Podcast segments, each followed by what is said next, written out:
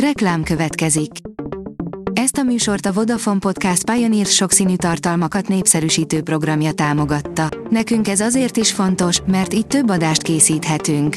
Vagyis többször okozhatunk nektek szép pillanatokat. Reklám hangzott el. Lapszemle az aktuális top hírekből. Alíz vagyok, a hírstart robot hangja. Ma január 28-a, Károly és Karola névnapja van.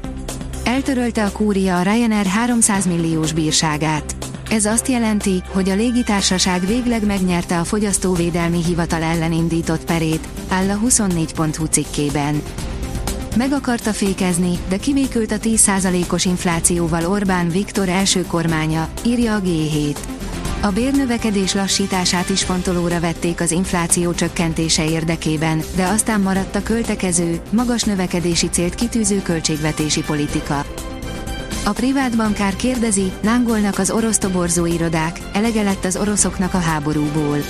Az Egyesült Királyság Védelmi Minisztériuma szerint a háborúval szembeni elégedetlenséget jelzik az orosz sorozóirodák elleni támadások. Az oroszok szerint viszont a nyugat bújtogatja a gyújtogatókat.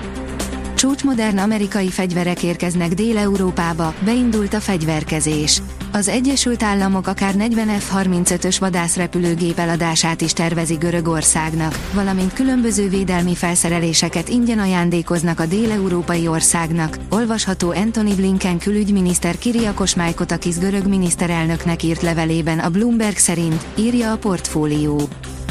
Leáldozóban van a jelszavaknak, állítja a Mastercard, írja a Fintech. A Mastercard új, biometrikus hitelesítési szolgáltatást vezet be, amelynek célja a jelszavak teljes kiváltása.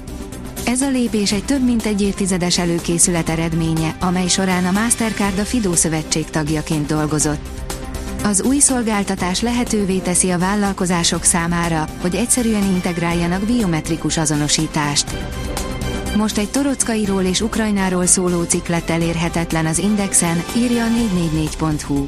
Élesedés után néhány perccel már 404-re vissza Torockai László kijelentése miatt üzent a kormánynak az Ukrán külügy című cikk linkje.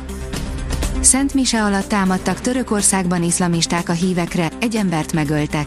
Két, arcát maszkal elfedő iszlamista hívekre támadt egy római katolikus templomban Isztambulban. Egy ember életét vesztette, többen megsebesültek, írja a Hír TV.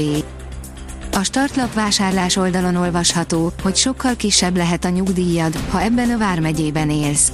Rendkívül nagy a szórás az átlag nyugdíjak mértékében, a fővárosban kiugróan magas az idősek illetménye. Kinyitotta az egyik utas a repülőgép vészkiáratát, majd kisétált a szárnyra, a többiek nem győztek hálálkodni neki.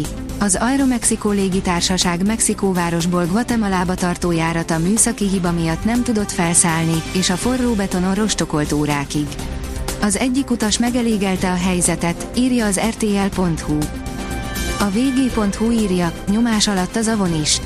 Az Avon szépségipari óriás vállalat az ukrajnai háború ellenére is fenntartja kapcsolatait Oroszországgal.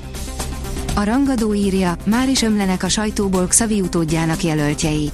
Portugál csúcsedző, spanyol csodatevő és házon belüli fiatal feltörekvő is a listán szerepel.